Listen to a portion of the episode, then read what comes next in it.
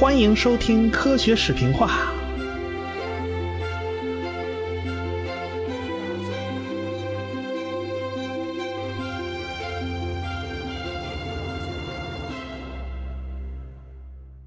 贝格尔号就绕着火地岛转了好几圈啊，最后终于进了太平洋，一路扬帆向北航行啊。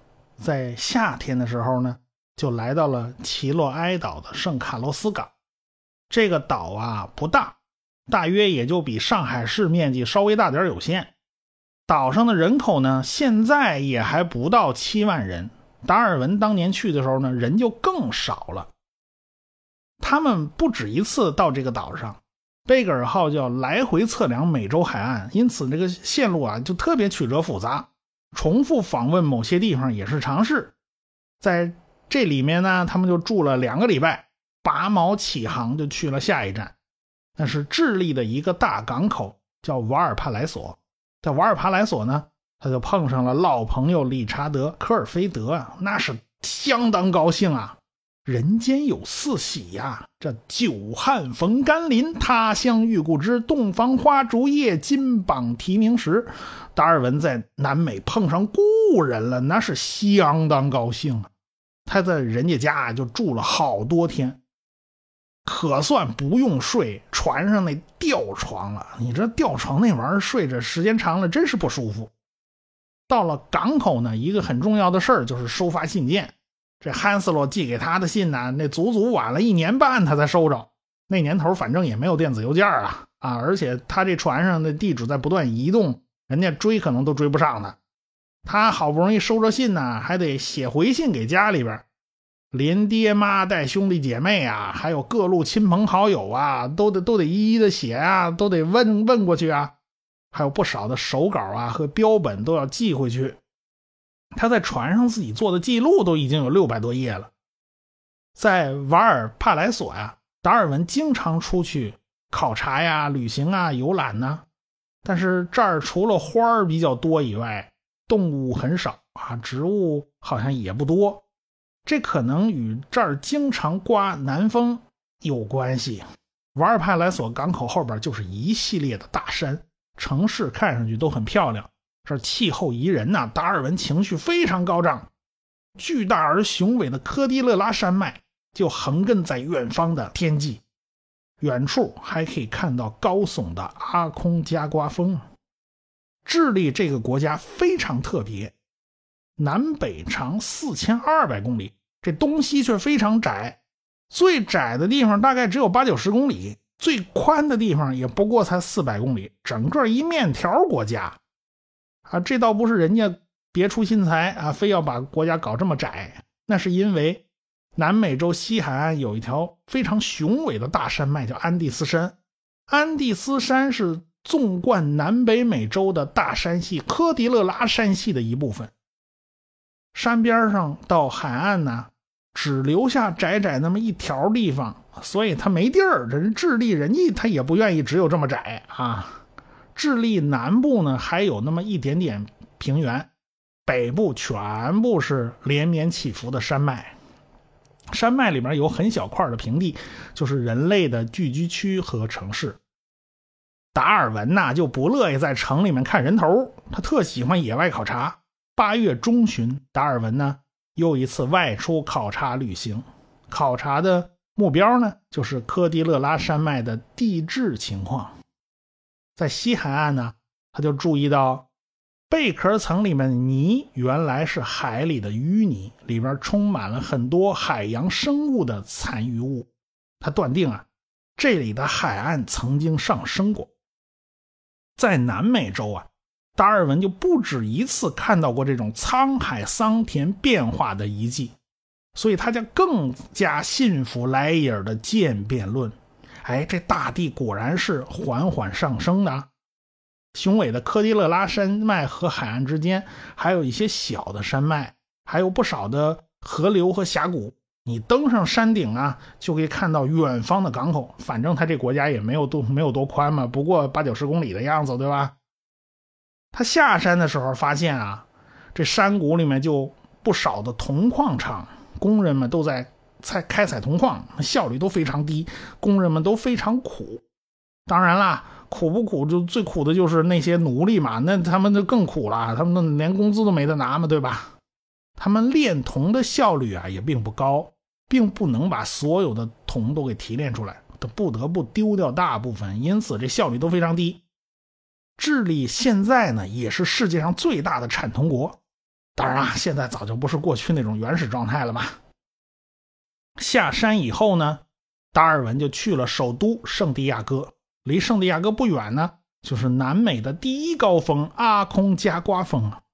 要说这个山头，如今按照国境线算，它在阿根廷境内，但是离智利的边界特别近啊。当时边界线估计也没这么清楚。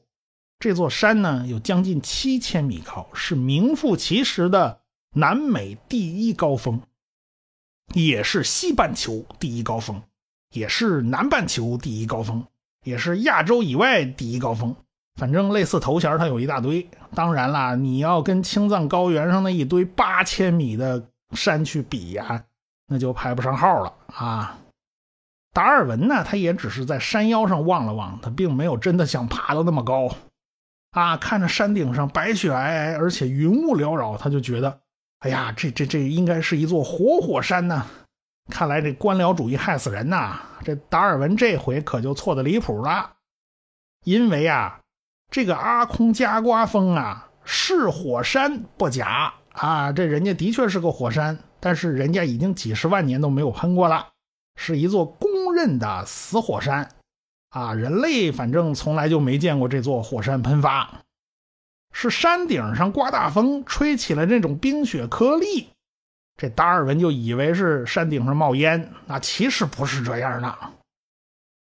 在达尔文之前呢，有好几次人们想爬上这个山顶，但是都没能如愿。七千米的山，它没那么好爬。一八一七年的时候。西班牙就组织军事登山队啊，爬了半天也只爬到六千米的地方，最后还是快到二二十世纪了，是一八九七年才有人爬上了山顶。不过更早的时候呢，大概十六世纪有这么个七岁小孩就爬来爬去，爬到了四千八百米左右。一九八五年就发现这个孩子的遗骸，当然啦。现在也没人能弄明白啊！你你你你你这一个娃娃，你爬这么高干什么？才七岁啊，你怎么爬上去的？但是没办法，这没有答案了。这孩子已经死在山头上了，那怎么办呢？反正不管别人吧，达尔文下山以后呢，呃，他就大病了一场啊。幸亏是住在朋友家，要不住在朋友家还真麻烦了。亏是有个朋友悉心照料啊，达尔文才恢复健康。这一待呀，就是两个月，一直到十月底，这病才好。就在这时候啊，出麻烦了，怎么呢？这个菲茨罗伊船长闹情绪，撂挑子不干了。这话怎么说的呢？这菲茨罗伊船长啊，为了加快测量速度，他在南美洲东海岸的时候啊，就是在那边什么布宜诺斯艾利斯那边的时候，他就花了三千六百五十英镑租了两艘。纵帆船跟他一块儿啊，这大大大家大家有个分工协作吧。后来呢，因为测量需要，费茨罗伊又花了一千三百英镑买了一艘落乌船，这是他买的。他原以为海军部呢会同意这两项开支，这都是对为了公事对吧？这海军应该给报销啊。他没想到海军部来信说啊，他们不同意租船。并且要他赶紧把这些人全给我解雇喽，然后把这个租过来的船给他给他解雇啊，花了的钱他也不给报销。费斯罗伊对海军部这一决定他非常不满，他想啊，我一心为了工作呀，啊，希望对海军部布置的这种很繁重的任务啊，能够很好的完成啊，这我完全出于公心啊。本来像达尔文这帮人还建议他，你别独断专行啊，你先请示一下海军部啊，啊，听听他们意见。但是菲斯罗伊啊，他为了争取宝贵的时间，他来了个先斩后奏，他很有把握的认为这海军部是会同意的。他没想到人家给否了，再加上啊，长期在海上，这种繁重的测量啊、管理啊这些工作啊，身体消耗太大了，身体极为疲惫。他甚至产生了辞职不干的想法，人家不干了。按照达尔文的看法呢，这纯粹是党派之争啊！当然，这是达尔文的一家之言了。这个菲茨罗伊是个托利党，这海军领导是个辉格党，这两边不对付，相互找麻烦啊！这个菲茨罗伊后来连辞职报告都写好了，毕竟人家菲茨罗伊才三十岁嘛，这搂不住火也也不奇怪，对吧？达尔文心里就很担心呐，因为菲茨罗伊要是不担任船长啊，那么就不能做环球航行了，只能是测量完南美洲海岸就原路返回。这是达尔文不希望的。好在啊，那个大副心地善良，啊，他一点都没有借此上位的意思。他说，全体船员都想绕地球一圈回去啊，他不想半道走回头路。他当船长呢，就肯定搞不定环球航行了啊！搞定环球航行这事儿，只有菲茨罗伊能行。全船上下一顿劝呐。您就您就收回成命吧，啊，您接着干吧。这费茨罗伊呢，才收回辞职信啊。这行了，这好，一天云彩满散了。到十一月下旬呢，他们又一次来到了奇洛埃岛，先到了东边啊，分出一波人去考察东部，然后达尔文领着一伙人去考察北部，然后剩下的人开船去了西部。后来他们在南部配头碰头会合。船就停在了一个小港湾里头，旁边还有一座五百米高的圆锥形的山呢。一说圆锥形，肯定是火山嘛，对吧？啊，那那那岛上火山都都扑出来，达尔文一定要爬上去看看啊！虽然不是很高，但是挺难爬的。这达尔文还是咬牙发狠就爬上去了。这叫无限风光在险峰嘛。这大自然它有它神奇的吸引力，特别是对达尔文这号人嘛。后来啊，达尔文在海岸上发现。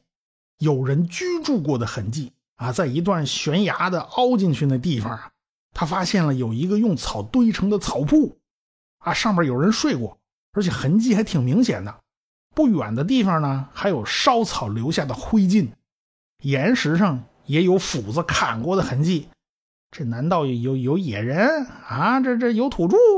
土著也不会玩这么玩这种东西啊！是这个贝格尔号后来就航行了好几天。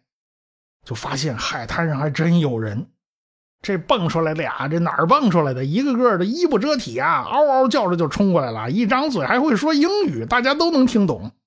闹了半天是俩美国人啊，这原来是美国人跑这儿来捕鲸的，因为捕鲸船撞到暗礁上了，这撞得粉碎，他们就成为落难者了。他们他们俩就在那儿等待救援呢。其中一一个啊，他其中他们一个同伴曾经想爬悬崖。啊！结果摔死了，作死嘛？不作死就不会死嘛，对吧？还剩下俩人，就以海豹和软体动物为食。然后呢，什么什么钻木取火呀、碎石取火呀，他们都干过了。哎，这好不容易能把东西弄弄熟喽。他们两个呢，还有两把斧子和几把刀。哎，他们就拿那个野草搭成简易窝棚，已经在里边都住了一年零三个月了。合着这二位是近代版本的鲁滨逊啊！当然，人家小说里鲁滨逊可是坚持了二十八年哟。哎，不过呢，那那毕竟是小说嘛，真人哪坚持了那么久啊？不过在那个年代啊，这种海上遇难、等待救援的事儿呢，各个国家其实都有。依照惯例，贝格尔号就把这两个美国人带上，然后又出发了。哎，这就搭个顺风船吧。南边呢，还有一连串的群岛要去考察，转了一大圈然后就再次往回开，北上来到了奇洛埃岛。达尔文晚上啊，看到岛上的奥索尔诺火山喷发了，这个火山喷发的情景相当壮丽，这喷发一直到半夜才停，透过望远镜看得清清楚楚。智利火山之多呢，都是难以想象的。在安第斯山里边就一连串的火山，这海岛上也经常都能碰上火山呢。达尔文是亲眼看到火山喷发，后来他一打听啊，原来那天还不止一个火山喷发。达尔文后来在他的记录里面就写了，他说那天呢一打听，原来阿空加瓜峰也喷发了啊！这当然是他听说的嘛，他不可能亲眼看见嘛。我估计他搞错了，阿空加瓜峰到现在也没有过任何喷发记录。不过他听说的另外一件事可就是真的了，那就是科西圭纳火山也喷发了。这科西圭纳火山在哪儿呢？那是在中美洲的尼加拉瓜跟萨尔瓦多的交界的地方。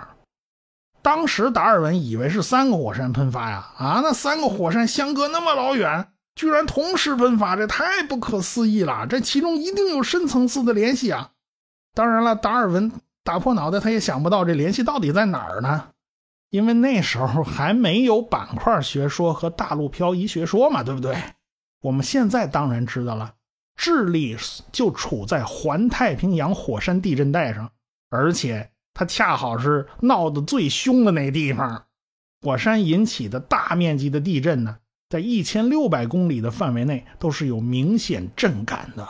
这次也是这样，哎，火山和地震往往是它是有联系的。贝格尔号继续向北航行，就到达了瓦尔迪维亚，这也是个港口啊。但是呢，这个港口不在海边，而是在一条河里面。这个城市号称叫智利的威尼斯，也是一座水城。平日里呀，安静漂亮，名胜古迹特别多。西班牙人还建有炮台啊。结果1810年闹革命啊，就把西班牙人给赶跑了。这达尔文看到啊，那些炮还在那儿架着呢啊。这炮台的军官拍胸脯保证都能打响。这达尔文凑过去一瞅啊，嘿，这炮啊！恐怕放一炮，那架子自己就塌了啊！这炮根本就不行了，你就当个古董文物保存就得了。一八三五年二月二十号这一天，灾难突然降临，大地突然开始剧烈颤抖，当地人也从来都没有经历过这么厉害的地震，人简直都要站不稳啊！达尔文后来记述啊。人会开始怀疑脚底下的大地是不是真的有那么坚固？我怎么感觉这大地都发软呢？大地震的时候，地面就好像一层漂浮在液体上的薄壳啊！这地震足足有两分钟，这两分钟时间是显得那么漫长。海水呢是先涌向高潮线，然后又退回去，并没有产生巨浪。这次地震呢？瓦尔迪维亚是幸运的，因为它的地理位置并不直接靠海，港口是在一条河里面，海啸并没有直接冲击到城市。如果是地震加海啸，它就非常倒霉了。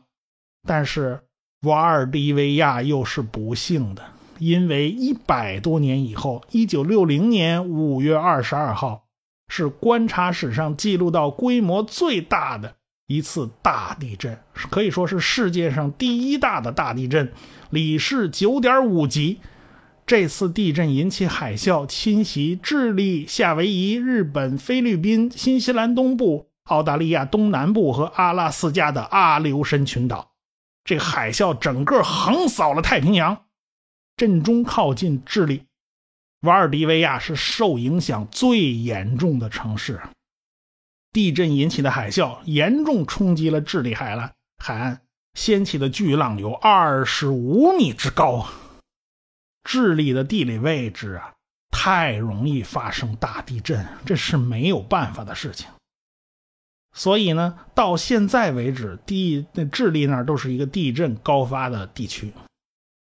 达尔文和贝格尔号呢，就逆风航行，最后在三月四号抵达了。康塞普西翁的港湾附近有个基里基纳岛，达尔文就上岛考察。